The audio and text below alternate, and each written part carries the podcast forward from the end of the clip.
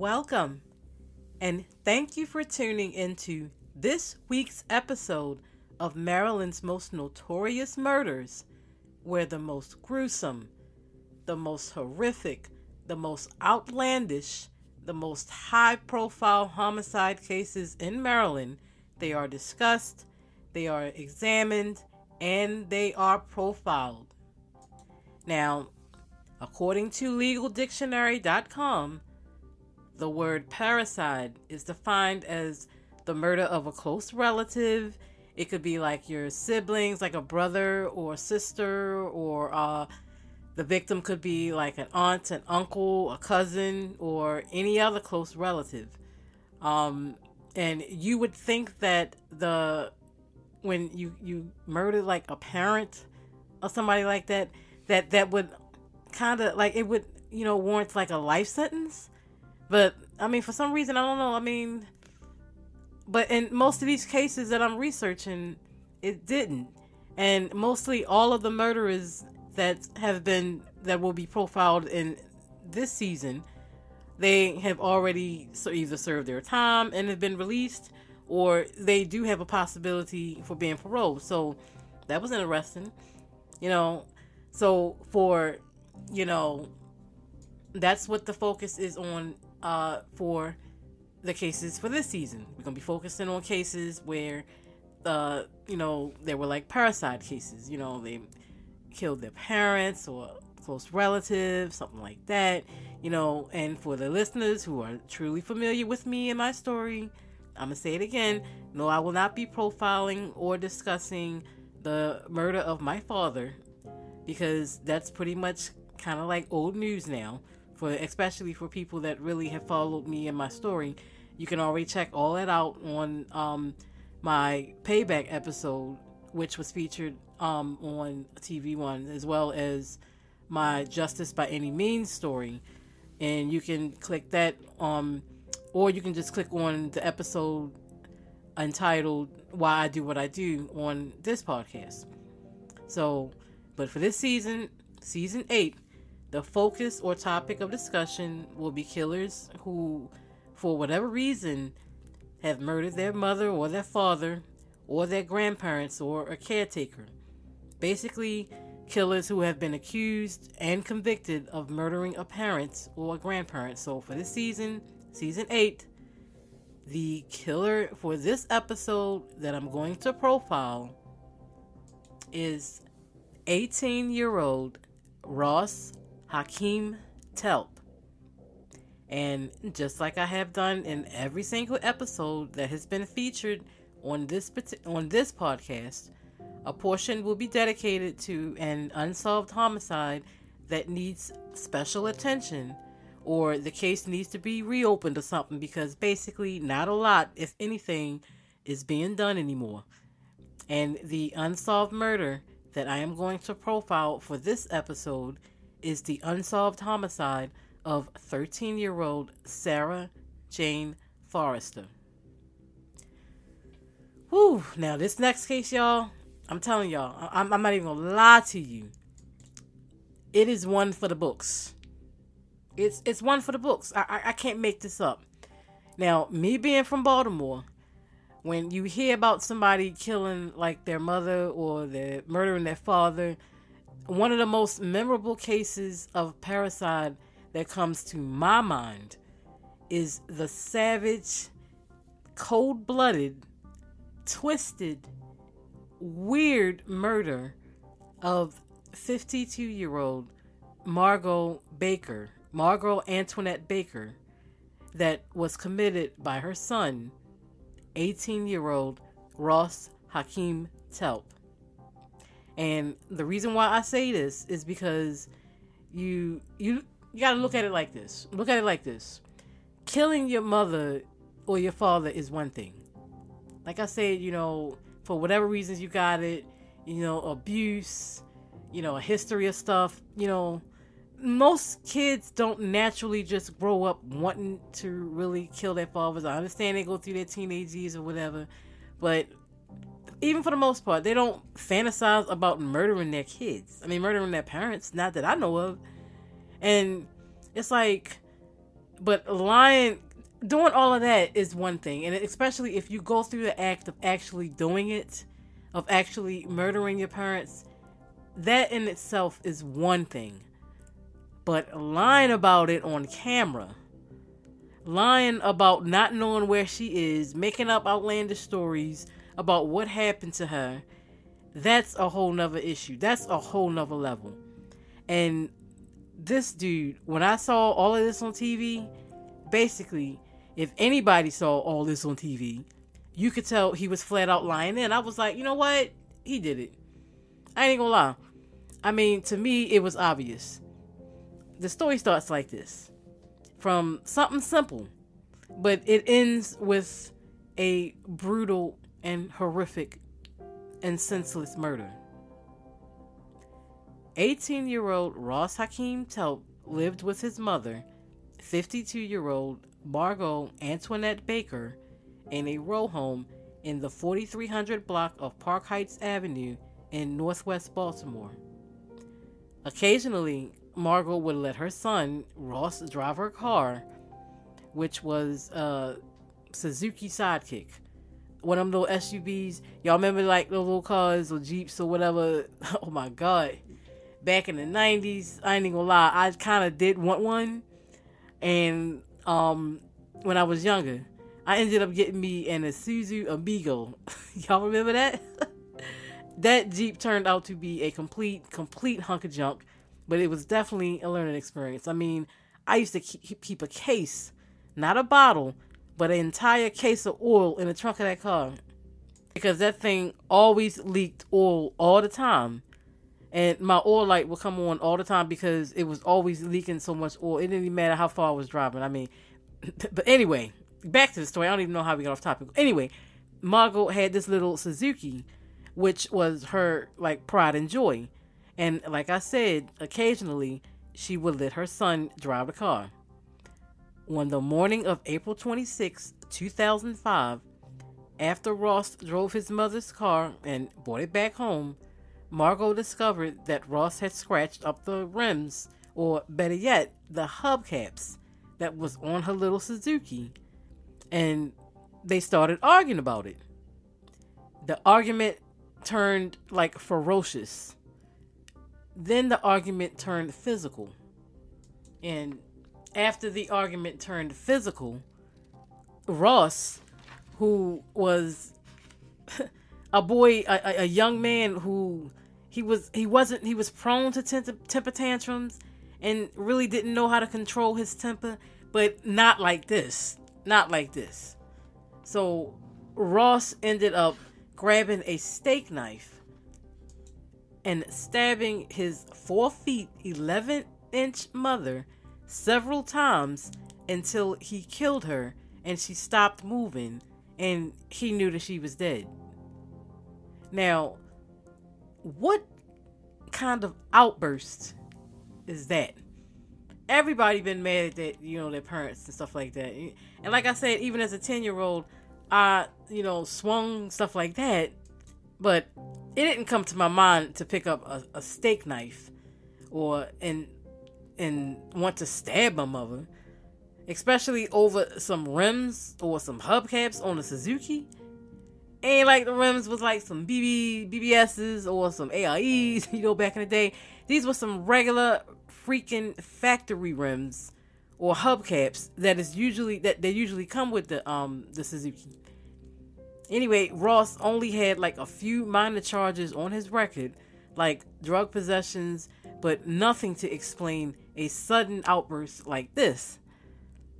Now, after Ross stabbed his mother and he realized that he killed her, maybe he did come to his senses and realize, like, what the fuck did I just do? maybe he did feel bad, shocked at himself for what he did. I don't know what I mean. I don't know what it's like to have like such pent up rage. But after Ross stabbed his mother and he realized that she wasn't moving no more, did Ross call for help? Did he call for an ambulance? Did he call the cops? Did he do anything? I mean, did he tell a neighbor? Did he tell anybody? Did he be like, you know, oh my God, I snapped? Anything like that? Was he automatically thinking I'm going to jail? According to articles in the Baltimore Sun, after killing his mother, Ross put his mother's body in a sheet, wrapped her wrapped the sheet up in a child's plastic swimming pool, wrapped everything up. Then he called like up a friend, somebody that he thought he could trust, and he asked his friend to help him get rid of his mother's body.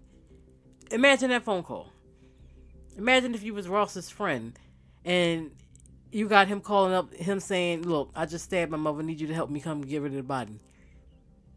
That's kind of cold, don't you think? Ross even started bragging about what he did, like to his friends. Apparently thinking that it was gonna make him seem like some type of big shot or something. Like, why would you want to be known as a big shot as the person that killed that stabbed your mother? Like, what did he really think his friends was gonna do eventually? What what did he think they was um you know to do, especially with him bragging about how you basically shanked your mother to death? I mean, so after Ross wrapped up his mother's body, he put her body in a car and drove to Baltimore City's homemade burial ground which is also known as Leakin Park. Now, before I even take another step, I got to explain to y'all what Leakin Park really is. Now, people who are not from Baltimore, people not from B-More, and who listen to this podcast, y'all already know. Uh, well, people that from B-More and who listen to this podcast, y'all already know what Leakin Park is. Y'all already know the significance of Leakin Park to this podcast.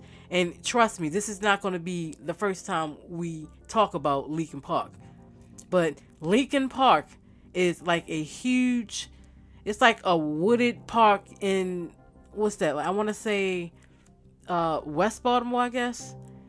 It has like lakes, fishing areas, I think, walking trails, bike trails, all that type of stuff. I, I mean, even parts of it, they might consider it Baltimore County, Baltimore City. It's like on that line because it goes. It's kind of a big park.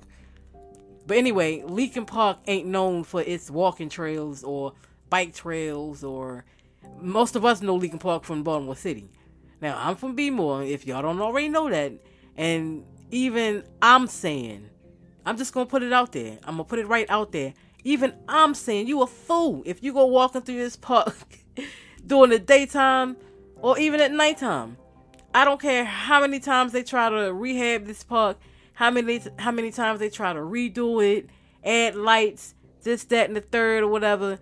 According to Ranker.com, as of this year, 2023, there have been 79 bodies found in Leakin Park since 1946. Now, that's not that long ago. That's only 77 years. So at least a that's like at least a body a year has been found in this particular park in Baltimore City. But everybody from here know Leakin Park is basically basically like I ain't even gonna lie. It's like a burial ground for homicide victims or even for suicide victims. So many killers use this park as an area to like dump their victims, their bodies, I mean, there could be that that in itself could be like a whole nother story in itself, a whole nother book talking about Leakin Park. Y'all think I'm lying, but like I said, people that's from here know Leakin Park is like a burial ground. And because so many killers have dumped their bodies in this park, I guess that's what made Ross choose the same park to get rid of his mother's body. And after Ross carried his dead mother's body out of the car, Ross walked right throughout the park. He, he tossed her body down an embankment to like behind uh, I think that was a what's it called Cahill Recreational Center in the 400 block of Clifton Avenue. It's like a recreation. I don't. I'm not even sure if it's even still there. But either way, that was an easy. Like uh, the park is hidden. It's just easy to get to. It's just a big park. After Ross came home that night, around, I mean, that morning around 10 a.m. on April 27, 2005, the next day, Ross finally called 911 and reported to his the dispatcher that his mother was missing and that he wanted to file a missing persons report. When the police showed up, Ross told them that his mother had left out the day before to go see some friends and that she hadn't come back home yet, which wasn't like her. In his words, he was like, I mean, I don't know why he decided to do this next move. And this is what made me feel like he had something to do with him. I ain't even gonna lie. When I first heard about this particular murder, and when I heard like why would he decide, especially if you're lying, he decided to go on camera on the news on WBAL Channel 11 News with his back facing the camera. His back was facing he wasn't even facing the camera. He was talking about some this was his words. He was like she was just leaving out with a friend and she said she would be back. And I haven't seen her since. Her bed was made I saw her pocketbook on the floor. That's when I started making phone calls to my aunts and uncles. I still believe that she'll come through that door. I was upstairs changing my clothes, and I haven't seen her since. Hmm. Now, when I saw this on TV, like I said, with Ross saying all this with his back to the camera, I immediately was like, he did it. I, I can't remember. I mean, I immediately was like, yo, why he do that? He did it. He straight up killed his mother. Why would you give an interview covering your face if you really wanted to find out what happened to your mother?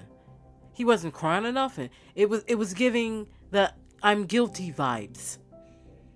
I mean, to me personally, I just knew that that was just a matter of time before not just me, but everybody else, including the police, saw through all that bullshit.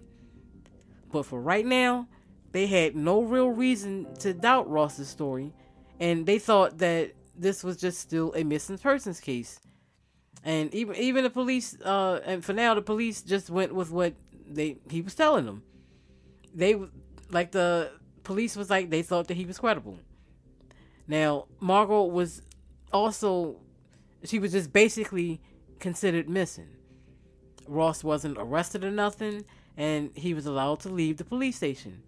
In the meantime, Margo's family and friends they also believed Ross and they made flyers with Margo's pictures on it, asking if anybody had seen her, and if they did, they was basically begging them for like any information on her or for anybody to basically whoever had her to bring her back. The, that whole time that peoples was you know running around frantically looking for her and organizing search parties and stuff, Ross was literally bragging to his friends that he knew where his mother was the whole time. That's kind of sick. I mean, one friend couldn't believe what he was hearing the same thing. I mean, he was just like, "What?" And he secretly called the detectives and told them that Ross was the one that they should be questioning. He told them that Ross had been going around telling everybody and basically bragging about killing his mother and dumping her body somewhere in West Baltimore in the Pimlico neighborhood. So when the detectives heard this, they went back to Ross's house and decided to confront him with what they had heard. Ross got really like defensive. He just got combative. He started talking about he didn't know what they was talking about. You know, just how somebody would act if they were lying but he did agree to come down to the police station for more questions. At first, for hours, Ross still insisted that he ain't know where his mother was, and he didn't kill her, and he ain't dumping nowhere, and he don't know what they was talking about. But after all that questioning, that weighs down on people's mind. I mean, especially when you ain't sleeping, they just be like, you know what? After Ross eventually realized that detectives had all night they can take shifts. And that they wasn't gonna let up on their intense questioning. And after the detectives did what they do which was they can say anything to get a confession. Lie whatever. And they promised ross that yeah you know if you show us where you put her body then we'll let you go. He probably was tired sleepy all that. You know he was just like you know what? I don't even care no more. I am done. I- i'm just done Ross eventually just gave in and he believed that shit, probably from lack fatigue and everything. So he led them to Leakin Park and showed them where he had thrown his mother's body down an embankment about 50 yards. Her Margo's, I mean, in an autopsy report, it later determined that Margo, who had worked in the laundry room at Harbor Hospital, had been stabbed over 40 times in her head, neck, and chest. Harbor Hospital confirmed that Margo had been an exceptional award winning employee of that hospital and she had lived in her home for more than 20 years. After Ross led the detectives to Margo's remains, contrary to what he was told, and contrary to what he believed, Ross was not allowed to go home. He was not going home today. So instead, a week after he reported his mother missing, Ross was arrested and charged with first degree murder, held without bail. Six months after brutally slashing his mother to death, Ross pled guilty to second degree murder and a weapons charge and he stood in front of a judge to face his sentencing in January of 2006. When Ross was asked if he had anything to say before he received his sentence, Ross, he said to, you know, everybody that was, I guess, the spectators, he was like, I'm sorry to my family. I regret my actions every day. I'm in a cell by myself, and I think about my mother every day and every hour. Now, Judge Glenn, he wasn't moved by Ross's words, and he called Ross himself a truly depraved and probably beyond redemption before he sentenced him to 33 years in prison. Now, imagine, first of all, let's start at the top. Imagine having to, to live with that. You know, everybody, including he, had nothing but nice words to say about his mother, but he still managed to snap and stab her 40 times? Over 40 times? What kind of rage was that? What was she saying to him about these hubcaps that made him just lose it like that? That's what I'm saying. I mean, when I heard about this, I was like, and then that interview, I said, yeah, he did it he he did it. I'm I'm sorry to say it. I was like he did it. It's just some I could just tell, and I know I wasn't the only one who felt it. You know, the thing about it, and then you're bragging about it to your friends. Wow, I mean, what kind of mother did you think you have? The the thing about it is, he only got 33 years, so that means that he'll soon or eventually will be released. But to me, the the the pain of living with that every day would be devastating enough even on the outside. So because of the, the, the like i said the back to the camera thing the stabbing 40 times the Leakin Park classic classic murder case in baltimore. And that was why this one was selected as one of maryland's most notorious parricide cases. Now, moving right on into this episode's unsolved homicide, and just like in every episode that has been featured in this podcast, although a lot of attention and focus is placed on homicide cases where they, those cases may have received a lot of attention, a lot of press, a lot of media coverage, this podcast also shines a light on the many homicide cases that we see in this state that do not receive a lot of attention. These type of cases don't receive a lot of press or if any attention at all. These type of murders are so common in this state that there's not a lot of time to really just focus on one because by the time you're doing that, it's another um, homicide that just happened. Sometimes when a person gets murdered in this lovely state of Maryland, you don't hear nothing else about it other than the initial report. And the number of homicides that are unsolved in this state is completely staggering. I mean, it's unbelievably, it's really like ridiculous when you tell the truth. I mean, it's obvious that homicide detectives they can't do it all by themselves, like what you might see on first 48 or something on Netflix. In Maryland, it's not like that.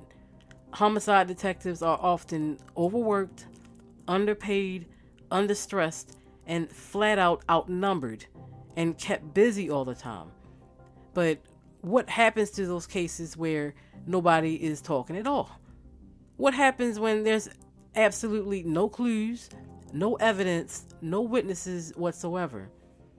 Or what happens to the homicide cases where because of the victim's past or the victim's lifestyle where it seems like it just seems a smidgen like the detectives they're not really trying to investigate the case because the victim quote unquote they might think like you know well they had it coming anyway. What happens to those type of homicide cases you know maybe they feel like okay this person was in a drug game they were selling drugs they was using drugs you know i'm not to spend that much time and resources on trying to really you know i'm to focus on this it, do these type of killers or killers just simply get away with murder because it's so many murder cases in Maryland, especially Baltimore City. It just seems like literally nothing is done with these forgotten homicides. Not because nobody cares anymore, but because the public simply just forgot all about it. Because we've been bombarded by new and other homicides. It's like we have become almost immune to homicides in this state. Well, on this podcast, although I do talk a lot about cases where the murders are infamous and they did receive a lot of attention and press and notoriety, on the flip side, a focus is also on homicide cases that did not receive the amount of attention that they deserve. And with that being said, this episode's unsolved homicide is the murder of 13 year old Sarah Jane Forrester. For whatever reason, 13 year old Sarah Jane Forrester lived at the Children's Home Group Home in the 200 block of Bloomsbury Avenue in Catonsville.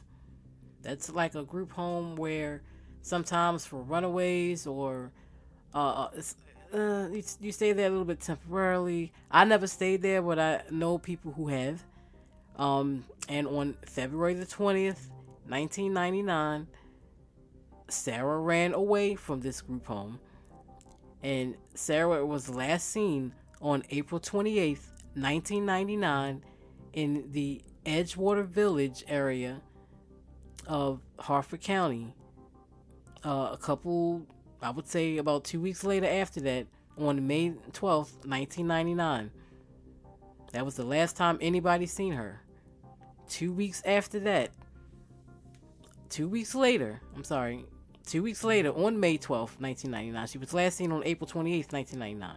But two weeks later, on May 12th, 1999, kids who had been playing at a playground behind Belmont Park Apartments in Woodlawn a little before 9:30 a.m., found Sarah's partially decomposing body in a wooded area behind the apartments in a ravine. The 13-year-old had been beaten and stabbed. In January of 2000, a man was arrested and charged with Sarah's murder, but a month after being charged for her murder, the charges were dismissed, and as of right now, this case still remains unsolved. So, this brings somebody to justice for killing a 13 year old. I mean, if you have any information you want to provide, and I'm quite sure somebody knows something, please call Baltimore County Homicide at 410 307 2020 or you can call Metro Crime Stoppers at 1 866 7 Lockup. Or you can text them your information to CRIMES, which is C R I M E S, or 274 637 on your numeric keypad. Once again, those numbers are if you want to provide any information on this unsolved homicide, you can call Baltimore County Detectives at 410 307 2020 or Metro Crime Stoppers at 1 866 7 Lockup. Or you can text them your information to crimes with an S and it's C R I M E S and on your numeric t- keypad that's 274 637. There is a $2,000 reward for any information leading to an arrest or conviction for this unsolved homicide of this 13 year old girl. Thank you for tuning in this week. Please be sure to subscribe to this podcast via Spotify for updates on future spine tingling, hair raising, eye popping episodes. And for paid subscribers, be sure to check out the real, the raw, the uncensored version of why I decided to start a true crime podcast. A lot of people think that I just woke up one day out of nowhere and just just like, you know what? I think I'm just gonna start talking about crimes and murders and stuff like that on the podcast. But nope, that is not even half of the truth. There is a real therapeutic message to this true crime podcast and this whole world of gore and mayhem and true crime. All of that, if you can, you know, if you click on an episode entitled Why I Do What I Do, you'll understand more about why I'm so weird, as everybody say, or so crazy, so fascinated with true crime. I also want my listeners to know that very, very, very soon, the documentary version of the film version of this podcast in episode number one, which was featured on, uh, I think the focus was on accused child murderers or child murders. That was the focus. But the podcast or the documentary version of the very first episode, which featured uh, Aidan Canela and Policarpio Espinoza, that will be released very, very soon. Um, I must tell y'all that I must put it out there. It's graphic. I had to keep it graphic. There are two versions, but um, the version that I decided to release is one that has been edited as much as I'm going to edit it, and it is graphic. But this is a the type of uh, company or the type of publishing that I do for this particular story that had to be portrayed that way. Once you see the story, you'll understand it better. But either way, that will be available very, very soon. And when the documentary, documentary, um, when that when the documentary, which was produced by Savage Life Productions and filmed on location in Baltimore, Baltimore City, it will be available for download when that's all available. I will definitely keep uh, you guys posted as to where you can download it. And while you're at it, stop on over to the new website, which is Maryland's Most Notorious Murders.com. And Maryland is spelled MDS, Most Notorious Murders.com, where you can access all episodes of this podcast. And you can check out the different seasons that we have focused on, like uh, relationship killers and you know, like husband wife types of homicides, or even Maryland's infamous teen killers. You can also find links to all of my true crime books that are loosely related to this podcast entitled Maryland's Most Notorious Murders 1990 through 2008, Maryland's Unsolved Homicides Volume 1, and my local bestsellers Until I Get Caught The True Story of a Serial Rapist in Baltimore and Junkie, a true Baltimore story. You can also check me out on season one of Payback, which airs for the uh, TV One network. You can check me out on the Oxygen Network for Black Widow Murders, where I profiled Maryland female serial killer Josephine Gray. Or you can check me out on TV One's Justice by Any Means, TV One's Fatal Attraction, where I profiled the North Carolina child murderer Peter Moses. Or you can find me hosting Killer Kids for the LMN network, where I profiled teen killers Sarah Citroni and Jason DeLong. Once the season one documentary is available for download, you'll also be able to find the links here at Maryland's Most Notorious Murders.com. Please be sure to tune in next week where another gruesome, another high profile, another crazy homicide occurring in Maryland will be profiled, it will be examined, and it will be discussed on Maryland's most notorious murders. And this has been a Savage Life production.